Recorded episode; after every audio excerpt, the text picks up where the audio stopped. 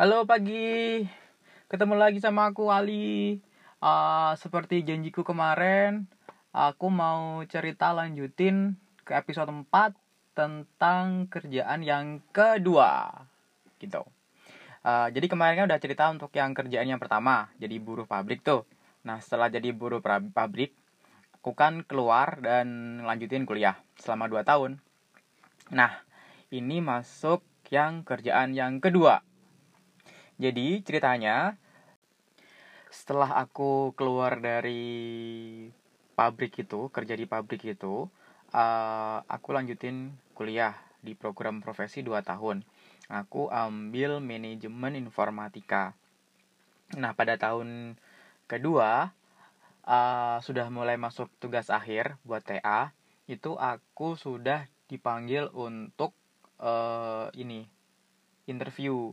Jadi ada lowongan pekerjaan di Kediri di salah satu perusahaan nasional yang bergerak bergerak di bidang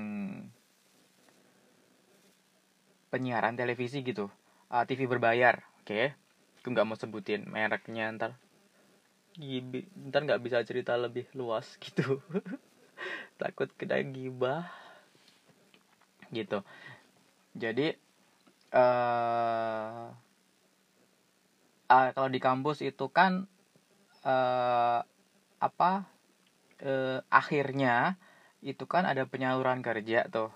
Jadi kadang uh, mahasiswa yang belum lulus pun kalau sudah masuk tahun kedua dan hampir lulus itu langsung ada penyaluran kerja. Jadi kayak kalau mahasiswa yang dikira sudah siap untuk disalurin kerja akan dipanggil untuk untuk disalurin kerja nah itu pas itu aku aku pada waktu itu sudah di udah dipanggil untuk interview di kediri. Nah uh, pas interview itu yang dikirim ada lima orang kalau nggak salah itu sama-sama satu jurusan ada lima orang.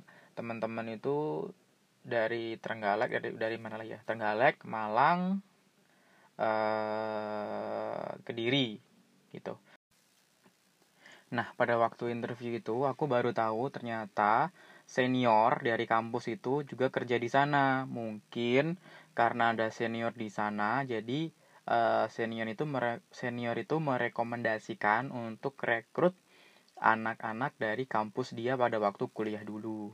Nah, itu beruntungnya pada waktu itu yang terpilih atau yang lolos interview adalah aku jadi cuma diambil satu orang. Pada waktu itu butuh posisi sebagai admin admin teknisi gitu. Nah background kan uh, dari manajemen informatika. Uh, aku pikir teknisinya ya teknisi yang berkaitan dengan uh, eh, IT gitu. Ternyata bukan. Teknisinya pada waktu itu ternyata adalah posisi sebagai admin teknisi penarikan atau dalam bahasa kerennya retrieval retrieval department gitu. Jadi aku jadi admin teknisi penarikan. Apa itu teknisi penarikan? Teknisi penarikan itu kalau di tempat kerjaku itu adalah teknisi yang mengambil kembali alat-alat yang dipasang di rumah customer yang sudah tidak berlangganan gitu. Jadi kalau di tempat kerjaku dulu itu di PTV, TV berbayar itu, itu kan kalau berlangganan itu alatnya tidak beli. Jadi customernya itu cuma sewa, pinjam pakai gitu. Jadi selama alat itu, jadi selama customer berlangganan, alatnya itu dipinjamkan. Jadi customer tuh cuma beli untuk uh, layanan tayangannya aja, gitu. Jadi untuk alat itu dipinjamkan. Jadi sewaktu-waktu seandainya customernya berhenti berlangganan, alatnya diambil kembali. Nah, itu bagian di bagian departemenku untuk mengambil peralatan itu kembali. Alatnya apa aja? Alatnya adalah parabola, kemudian receivernya, kabel, dan remote. Sampai remote pun juga diambil. Terus sampai ke apa sih mur tahu mur apa baut baut juga diambil kembali itu kalau nggak kembali juga ditanyain sama pusat ya kan nggak uh, tahu itu pelit atau apa namanya. Terus uh, maka dari itu tuh kadang tuh departemenku tuh dibilang dibilang gini ini departemen rongsokan barang rongsokan gitu. Sampai kenapa bilang gitu? Ya iya soalnya kan eh, barang-barang bekas tuh kan diambil kembali kan jadi barang-barang bekas tuh dikumpulin gitu. Jadi tugas tugasku tuh itu mengatur itu semua. Jadi kayak uh, mengadministrasi barang-barang itu. Jadi di dikumpulin itu terus dicatat terus hasil kerja teknisi hari ini berapa targetnya berapa gitu gitu loh.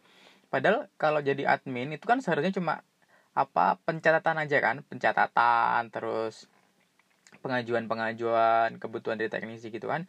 Tapi karena di tempat kerjaku itu adalah apa ya cabang kan. Jadi kayak departemennya kan nggak begitu lengkap-lengkap banget. Jadi kayak uh, admin tuh merangkap jadi kayak TL jadi ngatur juga jadwal ngatur jadwalnya ini terus mikirin juga targetnya pencapaiannya mereka. Jadi sehari itu harus ada penarikan tuh 5 itu harus tercapai.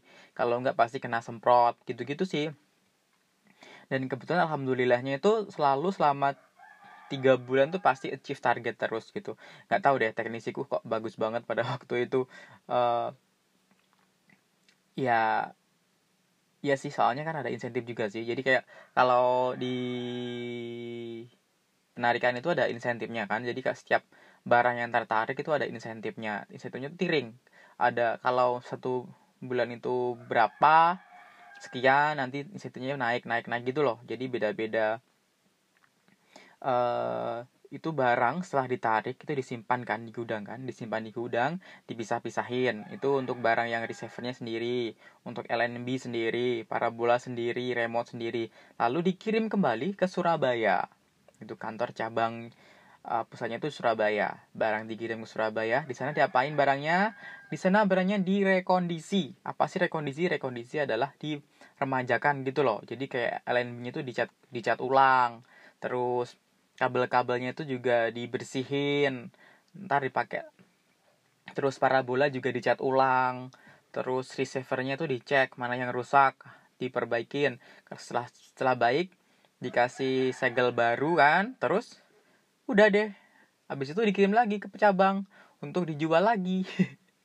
Gitu. Jadi barang-barangnya itu kadang itu barang rongsokan emang bener sih barang rongsokan yang di repair di repair gitu di kondisi terus dijual lagi. Gitu. Nah uh, selama kerja di situ itu uh, ini sih apa uh, jadi selama dikerja di situ itu ada suka dukanya juga. Suka dukanya tuh gini uh, sukanya itu uh, ketemu sama teman-teman yang baik uh, gitu. Terus dukanya itu apa ya? Suka overtime. Jadi sebenarnya tuh kan kalau di dari kantor itu nggak ada namanya lembur kan? Nggak ada namanya lembur. Jadi kalau overtime nggak dibayar. Overtime kenapa sih? Macam-macam waktu waktu itu macam-macam jadi kalau gini kadang tuh SPK surat perintah kerja itu datangnya itu sore gitu kan. Sore udah banyak gitu kan sore.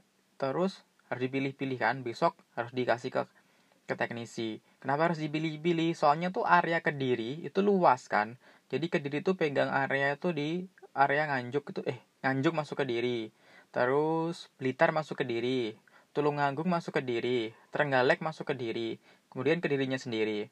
Kediri sendiri itu pun luas sampai ke kabupaten-kabupaten juga kan.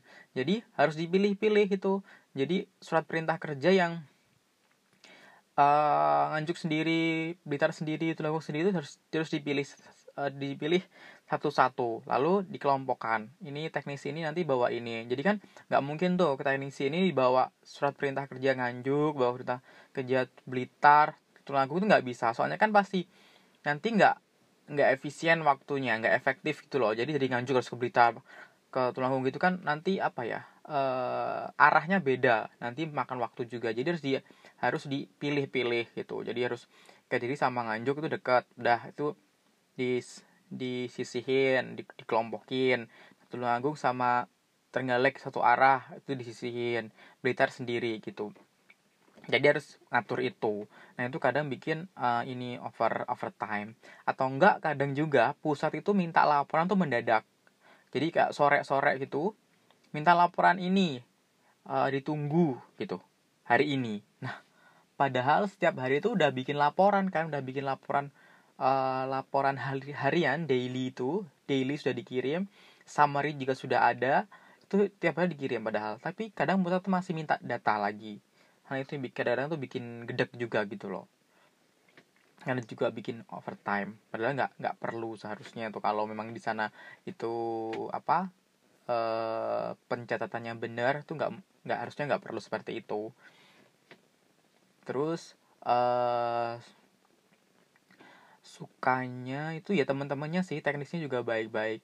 Nah ini ada salah salah satu teknisi itu jahil banget gitu orangnya. Jadi kayak sebenarnya suka bercanda kan cuma uh, kadang tuh jahil gitu loh. Jadi kayak pada waktu kerja gitu kan apa yang sepatu disembunyiin apa yang apa eh handphone disembunyiin gitu-gitu loh jahil banget. Jadi kayak tapi itu kadang bikin kangen gitu. Jadi bikin kangen bikin apa ya eh ya bikin kangen aja gitu suasana seperti itu. Nah kerja di sana itu uh, tiga tahun empat tahun deh. Sebenarnya pada tahun pertama itu udah mulai bosen kan. Pada waktu tahun pertama tuh udah mulai bosen kerjanya gini-gini aja. Jadi kayak sudah monoton udah sudah udah tahu gitu loh udah tahu habis ini ini ini ini selesai ini ini selesai gitu. Jadi monoton. Uh, dan aku tuh orangnya nggak nggak bisa diem itu loh. Pengen bisnis pengen usaha gitu loh. Jadi di tahun kedua kalau nggak ketiga itu aku mulai coba-coba bikin bisnis sampingan. Bisnis sampingannya itu apa? Aku bikin gerobak gitu loh gerobak minuman. Pada waktu itu teh kopi itu patungan sama teman sekantor juga sih.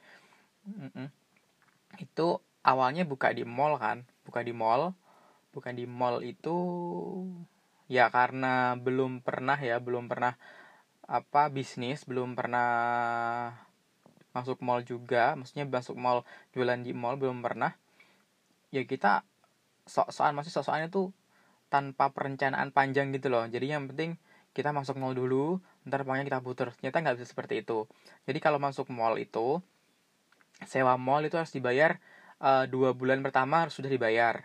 Terus harus bayar juga uang jaminan gitu. Jadi sewaktu-waktu kalau kita apa sebelum kontrak itu sudah keluar nggak melanjutkan itu depositnya itu jaminannya itu nggak bisa diambil gitu jadi pada waktu itu di bulan pertama itu udah jelek penjualannya. Penjualannya jelek terus bulan kedua mm, makin nggak jelas. Akhirnya kita mundur kita nggak lanjutin di sana.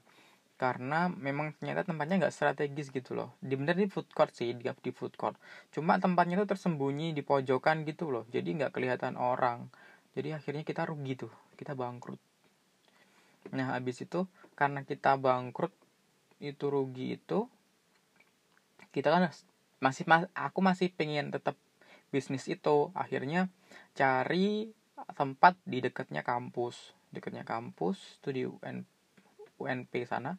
Itu ada tempat gitu kita sewa teras di rumah di rumah penduduk itu. Kita sewa terasnya 400 ribu sebulan. Uh, kita cari orang untuk nunggu. Ya udah kita jalan di sana uh, bulan pertama jalan bagus. Jalan bagus kita buka buka lagi satu gerobak lagi di tetap di sekitar kampus itu tapi yang di sebelah uh, satunya lagi di sebelahnya sananya lagi gitu. Uh, itu dia mulai kerasa. Mulai kerasa itu banyak banyak masalah gitu loh. Ke, ternyata kalau di jualan seperti itu itu pasti ada ada aja tetangga yang nggak suka gitu loh. Maksudnya kayak penjual yang lainnya itu nggak suka. Entah itu nanti dijailin gitu. Kalau malam itu barang yang di, yang ditinggal itu kayak diambil atau apa gitu. Jadi ada aja masalahnya gitu. Belum lagi ntar uh, ini keluar masuknya pegawai karyawan itu. Jadi kalau apa yang nunggu itu sering ganti gitu loh. Nggak kerasan nggak tahu kenapa. Jadi kayak capek ngajarin anak gitu loh. Udah diajarin bisa keluar diajarin bisa keluar diajarin bisa keluar dan gitu. Gitu terus. Nah akhirnya bulan ke bulan berapa ya? Lupa aku bulan ke berapa itu udah mulai ini apa namanya? Uh, kampus tuh sering libur gitu loh. Dan liburnya kampus kan nggak nanggung nanggung tuh. Liburnya bisa sebulan gitu kan. Jadi belum lagi nanti kena ini kena uh, musim hujan. Udah kalau udah musim hujan itu pasti udah sepi banget gitu nggak ada yang beli. Ya ada yang beli sih tapi dikit banget. Nah abis itu itu masih jalan kan itu masih jalan. Terus aku juga sempat ditawarin sama teman itu untuk uh, apa ya untuk asosiasi peternak sapi. Pada waktu itu sebenarnya sebenarnya itu sebelum aku buka usaha yang ini sih sudah ditawarin itu. Tawarin itu itu aku udah udah ikut. Kenapa pada waktu udah ikut kembali lagi aku sebenarnya udah bosen. Jadi dikerja di tempat yang kedua itu aku bosen kan. Di PTV di PTV itu aku bosen. Jadi aku pengen cari kerja lagi. Nah kebetulan kebetulan ditawarin sama temanku itu di asosiasi peternak sapi. Jadi aku pikirku uh, aku ikut ini du ikut ini asosiasi peternak sapi. Nanti kalau aku uh, di situ sudah lumayan jalan aku bakar keluar dari PTV ini gitu. Uh, uh, FYI for information aja for your information. Kalau asosiasi peternak sapinya ini baru gitu. Jadi kayak membangun usaha baru gitu. Ini cabang dari Jawa Tengah. Jawa Tengah terus dia buka cabang di Nganjuk pada waktu itu asosiasi peternak sapi. Jadi sebenarnya aku udah sempet curiga sih kalau apa asosiasi peternak sapi ini misalnya nipu. Kadang sih nipu aku udah bilang orang rumah itu sebenarnya nggak boleh kan nipu ini pasti gitu. Cuma aku nggak nggak apa ya nggak percaya aja. Soalnya yang ngajak temanku sendiri gitu. Temanku sendiri itu udah masuk uang. Jadi kalau masuk ke asosiasi peternak sapi itu harus apa eh, bayar dulu uh, bayar dulu untuk untuk patungan modalnya gitu loh. Jadi kasarannya kita tuh mau mendirikan perusahaan. Kita tuh mau mendirikan kantor mendirikan perusahaan yang bergerak di bidang peternakan sapi kemitraan sapi. Nah untuk membang apa untuk bangun itu kita harus patungan dulu. Jadi patungannya itu apa? Patungannya itu untuk sewa kantor untuk pengadaan pengadaan alat kantor. Terus untuk ini untuk uh, operasional kita apa cari lobby lobby gitu loh. Lobby lobby cari uh, anakan sapi yang bagus di mana di mana di mana gitu gitu loh. Jadi kita harus patungan uang itu. Nah pada waktu itu aku pat, uh, store uangnya 6 juta. 6 juta kalau teman gue tuh lebih lebih pas sudah berapa berapa puluh juta gitu malahan. Soalnya kalau patungannya itu juga ini tergantung posisi nanti. Jadi kalau posisi ini berapa posisi ini berapa posisi ini berapa. Nanti itu pengaruhnya di e, bagi hasilnya bagi hasil apa pendapatannya itu loh. Jadi nanti gajinya itu nanti beda-beda gitu. Nah ya udah aku ikut aja. Soalnya ada temanku di sana yang sudah masuk uang banyak. Jadi aku pikir nah aku pikir apa sih serius lah ya. Seandainya ini penipuan juga aku nggak nggak keluar uang banyak gitu loh maksudnya. Padahal uang itu adalah uang ini juga sih hasil tabunganku selama kerja di PTV dan hasil ini apa eh, bonus tahunan pada waktu itu aku kumpulin kan. Terus buat itu buat ikut itu dalam dalam apa dalam pikiranku ntar kalau sudah ini enak gitu loh. Soalnya kan aku dari awal um, ikut di pembentukan perusahaan itu. Jadi aku pikir ntar pasti aku enak posisinya dan aku bisa lebih mudah kerja gitu loh. Ya udah ternyata lama-lama lama itu adalah uh, sebenarnya bukan penipuan. Cuma gini uh, di pendirian perusahaan asosiasi peternak sapi itu itu ada kantor pusatnya dan cabangnya. Pusatnya ada di Jawa Tengah dan pusatnya ada di eh pusatnya pusatnya di Jawa Tengah, terus cabangnya di Nganjuk itu yang mau dibangun itu, yang mau didirikan itu. Nah, kalau di Jawa Tengah itu itu berjalan, itu berjalan tapi nggak sesuai dengan rencana gitu loh. Jadi kayak hmm, nggak hmm, lancar gitu loh nggak tahu kenapa atau manajemennya nggak bagus tuh gimana tapi yang di Nganjuk ini sama sekali nggak berjalan gitu guys sama sekali nggak berjalan sudah sewa kantor 15 juta itu nggak jalan dan akhirnya uang itu hilang menguap Padahal pada waktu itu awal perjanjian itu seandainya uangnya mau ditarik, mau diambil itu bisa gitu. Tapi uangku mau tak ambil itu nggak bisa sampai sekarang, uangnya nggak balik.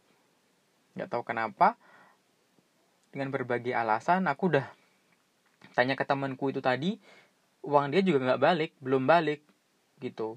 Aku sudah apa namanya tetap push push push push push itu masih belum ada kejelasan. Akhirnya aku bikin tadi tuh bikin usaha yang minuman tadi itu gitu. Sebenarnya bikin usaha minuman itu untuk nunggu ini juga loh untuk nunggu yang asosiasi peternak sapi itu juga sebenarnya. Jadi aku kerja yang di PTV itu masih jalan terus punya usaha sampingan apa uh, minuman itu tadi teh kopi tadi itu sampingan itu terus sambil nunggu yang asosiasi peternak sapi itu gitu. Tapi itu semua nggak ada kejelasan gitu. Akhirnya aku di tahun 2013 itu udah aku nggak mau aku nggak mau mikirin itu lagi. Itu udah nggak mau mikir udah aku pengen lepas dari itu. Aku ngelamar kerja lagi aku ngelamar kerja lagi yang di kereta api itu tempat kerja yang ketiga di kereta api gitu. Nah ah akhirnya aku berusaha ngelamar-lamar-lamar ternyata aku lolos di kereta api. Ya udah akhirnya aku pindah di kereta api. Aku pindah ke Blitar. Jadi usahaku yang asosiasi, asosiasi peternak sapi itu udah aku nggak aku pikirin udah aku ikhlasin aja. Udah gak mau mikir aku daripada aku ntar uh, banyak pikiran aku akhirnya malah stres ya kan? Aku ikhlasin terus yang teh kopi tadi itu aku juga udah aku nggak mau mikir ini juga. Uh, itu udah aku tas aku serahin ke temanku. Udah ini kamu kelola aku nggak aku nggak apa nggak apa ya nggak musik-musik lagi tentang modalku yang dulu. Udah kamu ambil aja kamu jalankan. Gitu. Aku akhirnya pindah ke Blitar. Gitu udah. Jadi itu tadi ceritaku di tempat kerja yang kedua. Uh, untuk tempat kerja yang ketiga kita lanjut di episode kelima. Sampai ketemu di episode kelima tentang kerja di kereta api. Oke sampai ketemu di episode kelima. Dadah